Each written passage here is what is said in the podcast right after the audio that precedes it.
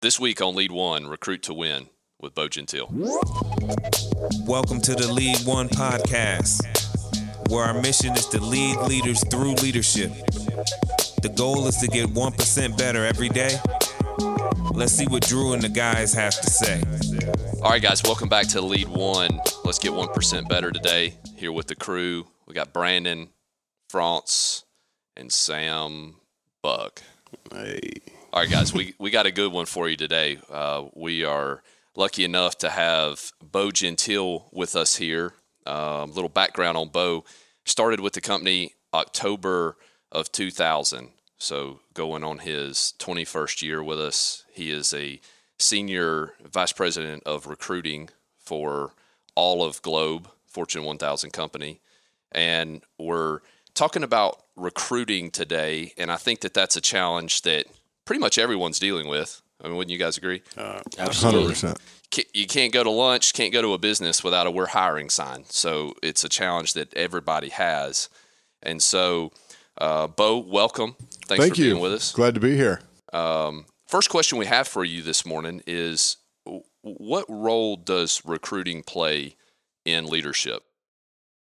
I think it plays a, a critical role because depending on who you recruit will dictate your lid on leadership.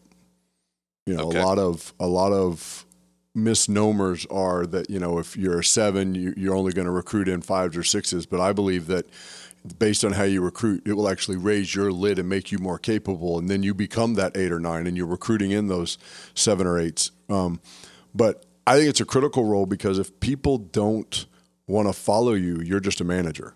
You're only a leader if people want to follow you. And the only time recruiting is people. So, in order for your leadership lid to go up, recruiting's got to be there because you got to have people to lead. And so, I think it's a critical, critical, critical component to a skill to develop in order to be successful in recruiting.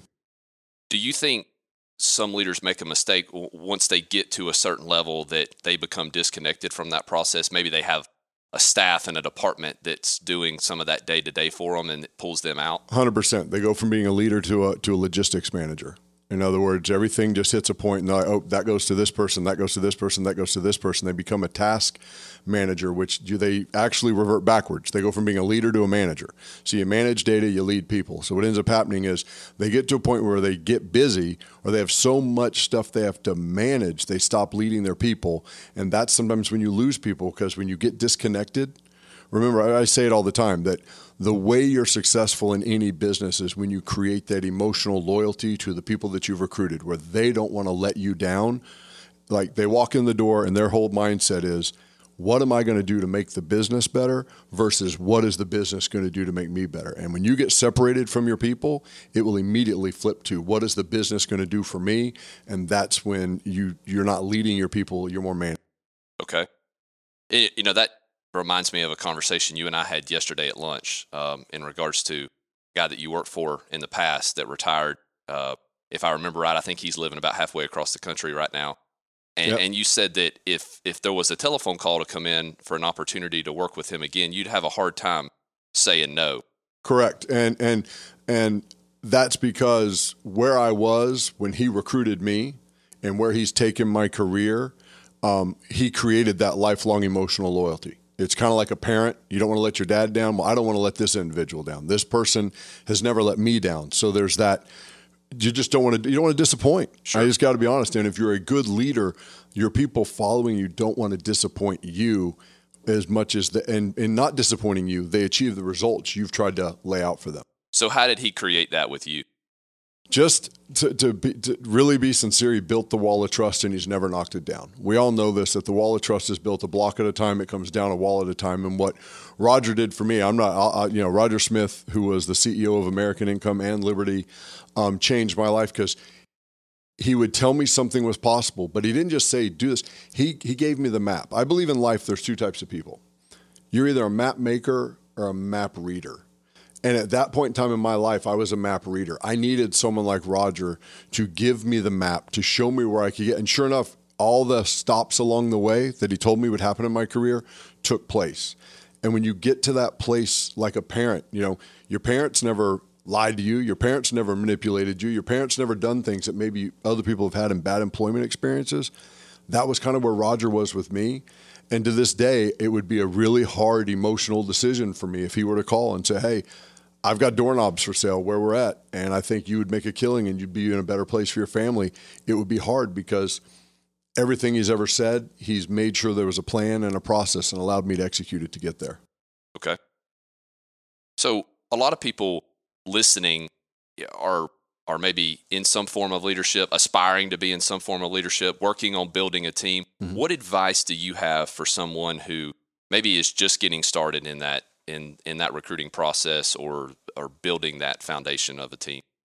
The the key word you said there was process. Don't dive into just the result. Don't don't put a number of I got to get 5 people. Have a process and if the process is in place it will deliver five, six, seven, eight people. What I find is when you chase numbers or you chase the result, they run. But when you actually implement and execute a process, you're involved in it, you actually have some determination on if the success can happen. And I would say if you really want to build, start with your, you know, it's the old saying you've always heard look at your five friends that are around you. That's who you are. Does that make sense? Like yeah. you're no better, you know, that's your circle. Who do you want to surround yourself with? Who do you want to be a part of? Who do you want to be with? And put yourself in that environment where you might be able to recruit without actually letting those people know you're recruiting them. Does that make sense? Yeah. Personal recruits, bringing people in, law of attraction. You know, it's the old saying, it's hard to sell the dream if you look like you're living a nightmare. Do you present yourself in a manner where others want to follow you? Do people aspire to be in the chair you're in? Do people aspire to be in the place you're in? If no one sees success or what they define as success or no one sees that there's an advantage to going with you, you're going to be alone. You've got to first take care of you and then make sure you're doing a process to recruit, not chasing the number at the end result of recruiting. So do you have any advice on on how to do that besides wearing a Rolex, driving a Lamborghini? Yeah, I would actually not do any of that um, because um, I, just to be honest with you, when I see these people on social media that you you know that that it's about the flash, well, guess what? Flashes go away. I want to see the balance. I want to see work life balance. So what I'm going to do, for instance, if tomorrow, Drew, you were in my area and I was going to try to recruit you, we're just going to go to dinner. I want to get to know you. I want to know about you. See, that's where I think the biggest disconnect is. We're not finding out about the person. We're finding out maybe what they want and there's a big difference between what they want and who the person is. And we just aren't spending time in understanding what do they want? Where do they want to go? For some people, it may just be, Drew, can you put me in a place where I don't miss my son's Little League game? It's not about wearing a Rolex. It's about time with his family. Sure. And when you get out on social media and you look at some of this stuff and everything's about the Folex, the the Fucci, the Frada, the the Famborghini, all this phony bullshit. Sorry, all this phony stuff out there. Um, they see through it after a period of time because the flash goes away. What's right. the real substance? When the rent's up on the Lamborghini. You got it. Yeah. Yep. Franz, did you feel like he was like talking to your soul there? I, I completely understand. We've heard you say that from, a couple uh, times. Coming from uh, you know New York, where it's flash, all, all, flash, it's all flash. So I do understand that, and especially coming from Wall Street and you know late '90s in the dot com era, where it was all flash all the time. And uh, as you grow and mature, you re- like you said, you realize at that point the flash is is not where it's at. It's it, you you start to, I guess, have more of a foundation, more of a soul, so that then you just turn around, you look at these guys like, yeah, you're a jerk. well, and I can tell you a story. When I first started AIL, um, I got my very first bonus, and I did exactly what everybody. I ran right out and bought my first Rolex. I did the same thing, and I had buyer's remorse like three hours later because I realized I was it wasn't going to help me recruit anybody you know, what, no one really asked me what time it is anymore because you got a cell phone with a clock on. It was like you you can get caught up in that, and then when you really break it down, the leaders that actually are successful, and remember, I'm talking about leaders that lead people. It's the relationship, it's the trust, it's the this person can get me where I want to go because they asked where I wanted to go. See, too many leaders get caught up in telling the team where they want to go. The true leader asks his people where do they want to go because it's our job to say yes and get them where they want to be. The success that I've had with Globe is because I have a staff of 11 direct recruits that every day my job is to get them where they want to go. It's not about them getting me where I want to go. And that's the problem with with with some people that escalate up is it then turns in about them and they forget that it's really more about the people. If you elevate the 30 agents or the five people that work with you, whatever career it's in, rising tide raises all ships, and you're a part of that. But if all they hear about is you, you know, people want to people want to know what they're doing to make thing the whole group better, not just you. Gotcha. You know, I, I think a lot of times the term recruiting has several connotations attached to it.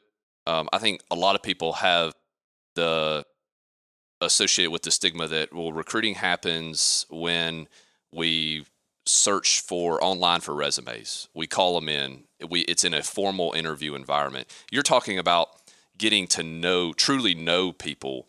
Um, and let's even say in that interview process. Mm-hmm. Um, and th- that typically doesn't happen when someone is sitting across the desk from you.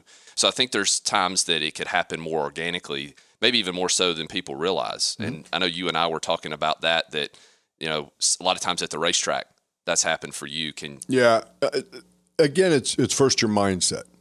Are you as a leader, if you're involved in recruiting, and and when we say recruiting, we're talking about people, no matter what business you're in. If you're open for business, then you're listening to the person and what, where, how, their needs, their wants, and in your mind, you're you're yes, you're listening to them about the conversation, but you're trying to see is there a fit. You know, a lot of the people that I deal with here within Win Globe, we're in the people business. We need people to see our clients, and we need clients. We need people. Both sides of that involves people, right? Right. So I'm constantly, I just have a phrase I'm open for business. Everyone I talk to that isn't already in my business, I'm open to find out how, in some way, can they become part of my business? Will this be someone that I think is phenomenal at actually joining the team, or is this someone that actually has a need for our products that I can help? Either way, I'm helping both people. Make sense? Right. But it's about them from that standpoint. But I'm listening to, am I open for business? A lot of people think they recruit just eight to five for me, it's wherever I am, and I'll, I'll, I'll, be honest with you, anywhere you go. But it happens to me a lot at the racetrack. People will come up, and I know it's going to happen. It happens all the time. They come up, they see the race car, they see the, the the truck, they see the trailer, they see what's going on, and they drove their car to the track. And so for them, there's a big gap between where they are and where I am. What's the inevitable question? What do you do so I can get from here to here? Right. And when you and and all I do is just try to open their mind. I, I then reverse it. Well, what do you do? And when they tell me what they do, you'd be surprised how many people are actually in some type of sales and marketing. You know what I'm saying? I rarely have someone come up to me and say, "Well, I'm a general contractor." There, there's some type of sales and marketing. It's explaining to them the value of your time. Do you have enough time to make this much? And when I say much sales, or would you rather make these sales and continue to be compensated? I've had people that come up that have been realtors that didn't understand how renewals work. They didn't understand how that process works. And I explained to them, I'm like, I haven't been in the field in eight years, but everything I have here is paid for based on what I did eight years ago. I haven't had to take a dollar out of my budget, my lifestyle since I left the field, and my 3,500 trucks covered, my race cars covered, my trailers covered, my sponsors, my suites covered, all by my residual income and renewals. So a lot of times it's how do you present? And, and that's why it's not flash. Understand at the racetrack, these are, and I'm one of the small guys out there. I, I see other people and I ask them what they do. Right. You know, I keep what what do you do? Is there something better than what I've done for 20 years? Because your your truck's bigger, your car's faster, and your trailer's nicer. and we all go through that. But it's it's that aspiration, whether we like it or not. People judge your success based on what you have. That's the only thing they, they, they, you know, they don't have access into anything else. So when they see what you have, it generates that question. But I think it's, you got to be open for business, guys. Anybody that you meet, if you're actually involved in recruiting, is a potential recruit or customer. Well, and I think to, to your point, they, they're judging you on what you have but what I know about racing is it takes a lot of time. I mean, mm-hmm. we're, we're talking about maybe a what a Thursday night setup, Friday qualifying, race day Saturday. You know, it's it's a it's not just a Saturday Sunday. It's no. a four day weekend. So Correct. I think part of it is maybe somebody sees you there and they realize, okay, not only have you been able to afford the race car, the truck to pull it, but you're also in a career that allows you the time to be there, which I think is equally, if not more attractive. Well, you know, people, right? I, I say this all the time. What's the difference between rich and wealthy? Rich has money, wealthy has time to spend it.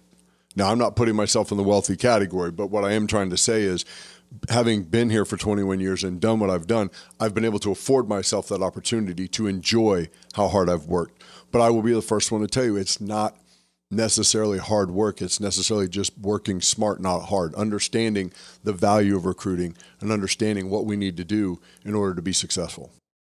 So this conversation brings up uh, an interesting point because last uh, last episode we talked about hobbies, and uh, this kind of falls right into that with the hobbies and and recruiting.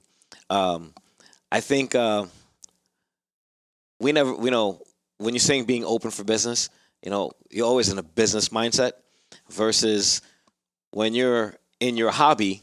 We tend to, like Sam and I talked about cigars. Uh, it's a very seclusion type of thing. Even though you could be in a room with a hundred people, you know, you, it you you find yourself with just kind of just being one with that in that moment. Right. But listening to you, it's now opening my eyes to say, well, my, in the hobby sense, I should also be looking to recruit. If anything, that would be even a better place to recruit Well, you you already have something in common. because you already have something. That's in was- That, you already have something in common, and you have a general place to talk. And it's like on the golf course. If you play golf, every when I first started in, in my career, every weekend I would go play golf as a single because I knew I'd get paired with three people, and that was three people I could find out what they did, where do they work, and, and is there an opportunity to recruit. I mean, it, it too many people manage the, and what you're saying is exactly right is being open you would now how many people could you meet there and talk to? And Hundreds. and and you have something in common already right? Right. and so the first time you might just meet him the second time hey meet me here and let's have a cigar. And now it's that conversation. Now that's how it, it, it grows. Some of the best people that you will ever bring into your business will not be one call closes I feel like for me, um, in a situation where it's the hobby, you know, I find myself looking at everybody as a potential customer versus a potential recruit. Well, and that's why you got to be careful depending on your business. See, I learned early, and, and having entered the company as recruiting. I my my my business or customer was the bot was the person.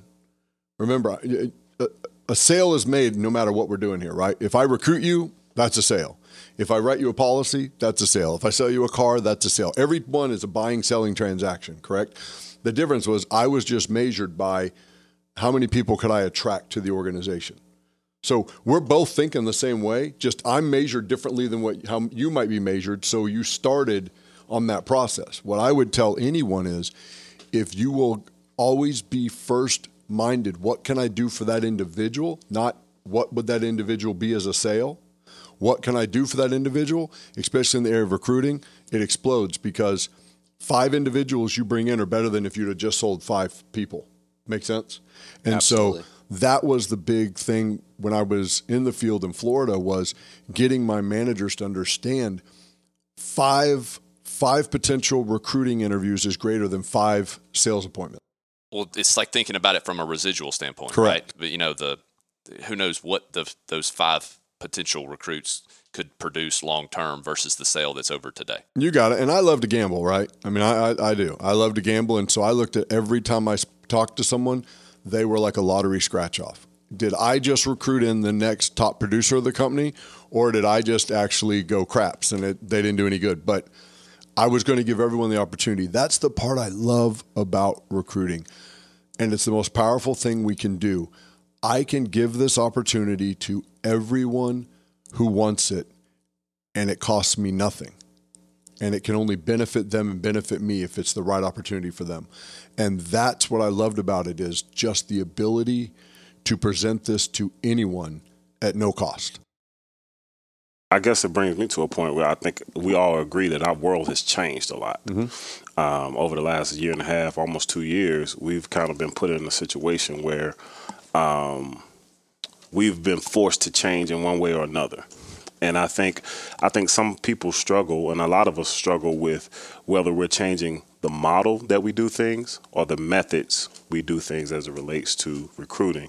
Do you feel like they're equally as important, or do you feel like I, you know, you know Oh. how do you feel about that? Oh, 100%. I mean, the, the whole world changed in March of last year.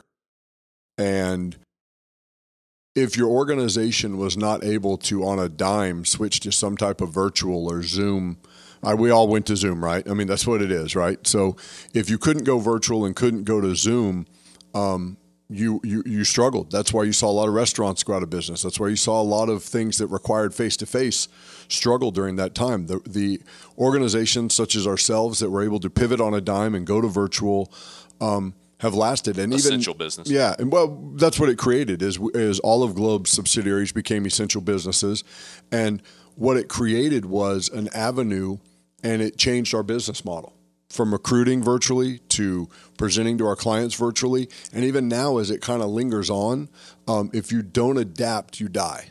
And and and we have absolutely done a great job here with you know we, when we talk to people they can either come in or we can do it this way. When we present they can either come in or we'll do it another way. Um, but the industries that i see doing really really well are making a point of having a work from home policy.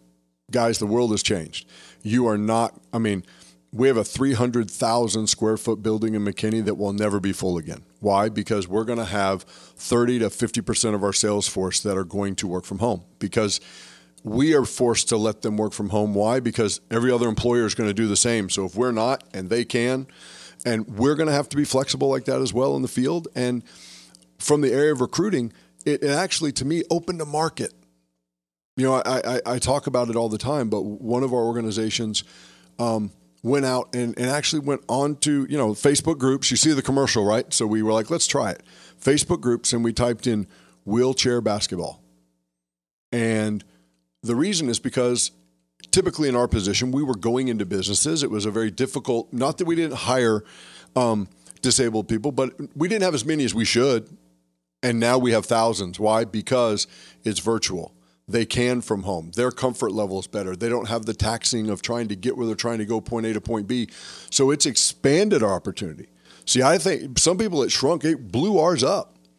Think of all the people that traditionally, if they couldn't come in for an interview face to face, that we'd ever got in front of. Now, through a virtual work from home program, look at how big that market is. It's unlimited.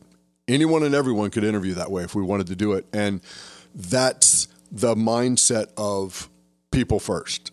We we we need people, you know, I always say it, put pressure on the process, not the people.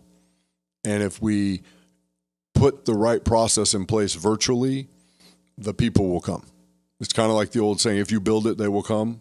100%. If we do that, it would be it's a game changer for the agencies that have that in place. So basically, don't be like Blockbuster, right? 100%. Gotta be, 100%. gotta be willing to change. Yeah. 100%. So, but when you talk about being open for business, always being open to biz- for business, I think that that's something, uh, especially people in in our industry that are in leadership can relate to because it is our business. Anyone listening to this that's starting a starting a business in in that entrepreneurial uh, mentality, they get that. That also comes um, with a price and what I mean by that is the, the your the people in your life have to be supportive of that, right? Because Yeah. there's a sacrifice. So uh, I was blessed and fortunate coming into this business that my now wife. Um, she got to see the back end results of what being in business for yourself can do for you. But a lot of people starting their own company, uh, maybe even coming into our industry, they they don't have that advantage. Um, so, what does a supportive spouse or significant other It's it's the it's the game breaker. I mean, I would ask if if we sat down with probably hundred people that that at some point were to say this wasn't for them, their number one thing would be my their, their number one go to to get out is my spouse or this or that, and um, you've got to have it. Um, I say this when I'm when, anytime I'm talking to a potential recruit, um, I always tell them your family has to have your back, not be on your back.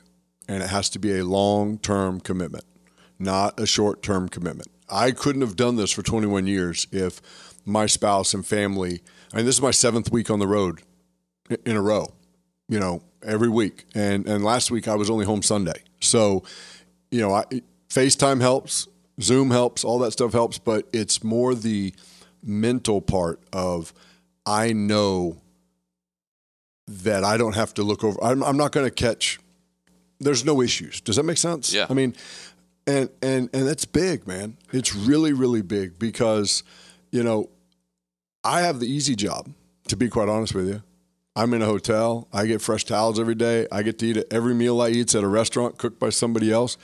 The, my wife's at home with my son, baseball practice, boxing, hockey, hockey lessons, take care of the dog. We got a contractor at the house right now doing stuff from storms. I mean, my life's easy on the road. I actually create more of a burden for them.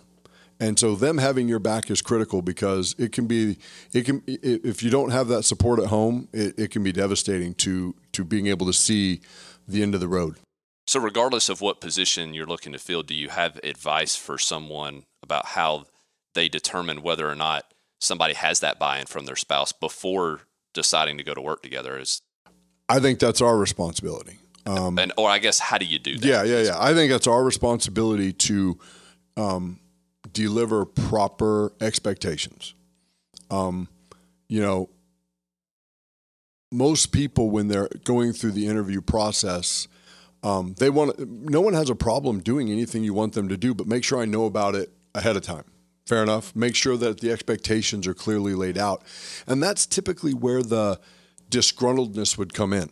Make sense? In other words, we didn't explain that they were going to have to go to school, or we didn't explain there was going to be this training, or we didn't explain this was going to have to happen. And then it, what the spouse relayed to the, what the interviewee relayed to the spouse to be able to come on board doesn't translate. And again, I go back to trust. The spouse then doesn't trust us. And if the spouse doesn't trust us, no matter how much that person wants to be here, that spouse carries a lot more leverage than we do. So I think it's all in delivering proper expectations through the recruiting process. I think it's on us delivering on those expectations. Are there always exceptions? Sure. But I think it's the proper delivery of the expectation to the recruit so he can deliver those same expectations to the spouse so everyone's on the same page. And again, get to know the spouse. Get to get to know the people you're bringing on board. Know Right. know what's important. Know where they are. Don't don't just know the individual and and like not know everything about them. Well, you I know you've heard the saying that you know people are going to do half of you know half of what you tell them and seventy five percent of what you show them, and I think sometimes that's the breakdown. At least from what I've seen, is you can deliver the best of expectations to the potential hire, and they deliver about half of those to their spouse by the time they get home. Right? So Agreed. The spouse is, especially in a position like ours, there's one thing the spouse looks at: time away, and the second thing is the check. Well, another thing with that as well is um, it's like when you are in the midst of a sale with someone and he says, Well, let me talk to my wife. You know that that person cannot deliver what you just told them to make that sale because this is not their forte. So I think it goes one it goes hand in hand where if you're investing into that person and getting to know that person, you should get to know their you know his his or her wife as well so that way they can have a true understanding because that is where the support's going to come from. Right? So if you're leaving it up to new guy to go home and tell his wife how great this is and how he's going to make a million dollars, she's just looking at him with a frown on his face, on her face, because he's never done this before, and all of a sudden you're going to do it now. and the light bills do. Well, And the light bills. Yeah, right. exactly, exactly, and that's why um, they've already proven that they they've got good communication with their spouse because you've probably interviewed them a couple times and they're back for a final interview, right? All right. The key now is you have to maintain that same level of trust, and that trust is by you delivering proper.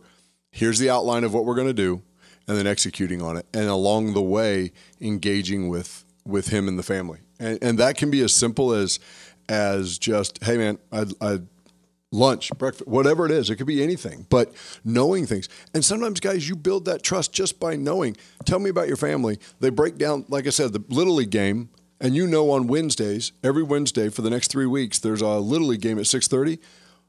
Sit them down and figure out a way where you can make it possible for them to go to those games. That's the that could be the whole difference in this person now being your your right hand person for the next ten years, or this person leaving because the the wife is upset because Johnny cries every time his dad's not at the baseball game. Yeah.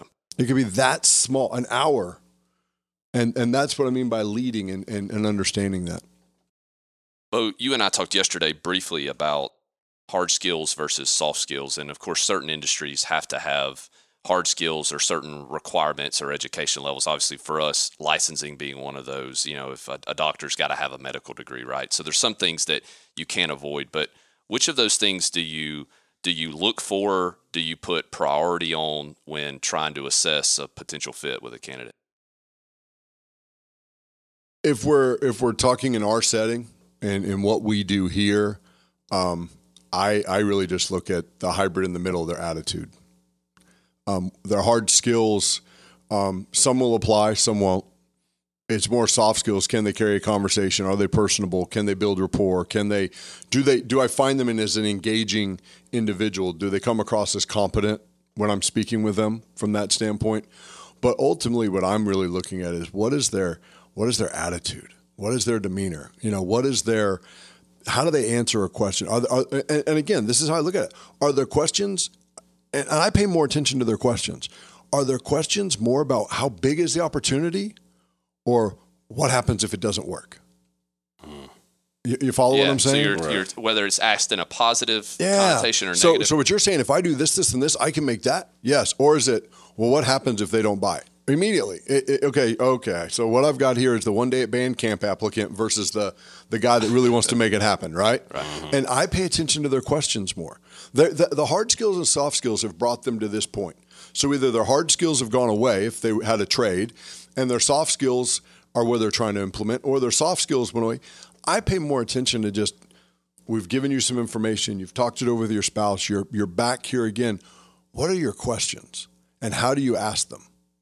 That to me is a big, big fact. The way someone asks a question, maybe, and again, they're trying for an interview, so you would hope they would know how to ask the right questions, but some of them just don't. Some of them ask everything as if the sky is falling, and you just are like, "Oh my gosh!" And then other people come in, and you're like, "All right, you know, it's the old saying: I'd rather cage a lion than try to push an elephant." And I, I take that demeanor when I'm interviewing someone on that hard and soft skills. What's their attitude? Their attitude tells me, am I hiring what I think could be a lion? Because don't get me wrong, my crystal ball is about as clear as everybody else's, but I can at least go off what they say. Or is this going to be, oh my goodness, everything they're asking me is, is the sky is falling. All right. Quotables. Yeah. He has more quotables than Drake. Bo's, Bo's got, he's got those one He got the quotables. There you go. Yeah. Well, oh Bo, listen, we, we have enjoyed our time with you this week and certainly appreciate all the knowledge that you've shared with us here in the agency the last couple days. And we wanted to extend some of that to our listeners this morning. So we appreciate you taking the time to do that. Um, and uh, good luck on that grudge match this weekend. Yeah, I do. Yeah, if you're out on Facebook and you see my Facebook page, Bo Gentile, I got a thousand dollar grudge match Saturday night. Is it going to be live? Uh, somebody will go Facebook Live with it, okay, and there'll be okay. plenty of video. But it's uh, these two cars are quick, uh, the, my car and her car, and it's actually a female, which makes it even more taxing on me because my ego's like I can't lose. yeah, yeah. but uh, I'm excited. But again, I just appreciate being here in this agency, working with all of you great leaders, and the way you guys are giving back to the community through this podcast is um, something special. And don't take it light because there's not a lot of people that take time out of their day. I mean, honestly, it's 30 minute podcast. Not really. There's five of us in here. It's actually a two and a half hour podcast if you look at day and time management. And most businesses won't take two and a half hours out of their day for other people that aren't in their business. So, congratulations to all of you for getting this started. Man, I appreciate, appreciate it. it. And if uh, if someone were looking to maybe get into our industry, where would you send them? Oh, I would just send them. I mean, if they're looking to get into our industry, they can go to globelifecareers.com.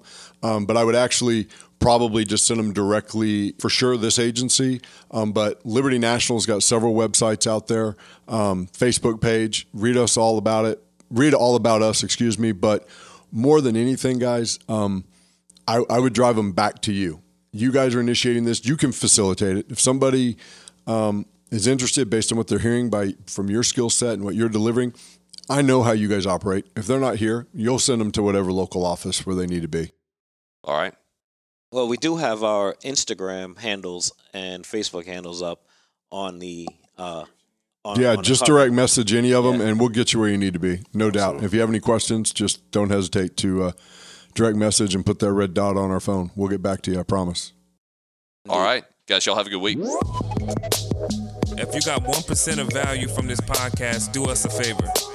Like, comment, share, subscribe. Tell your friend, tell your coworker. Until we meet again. Lead one.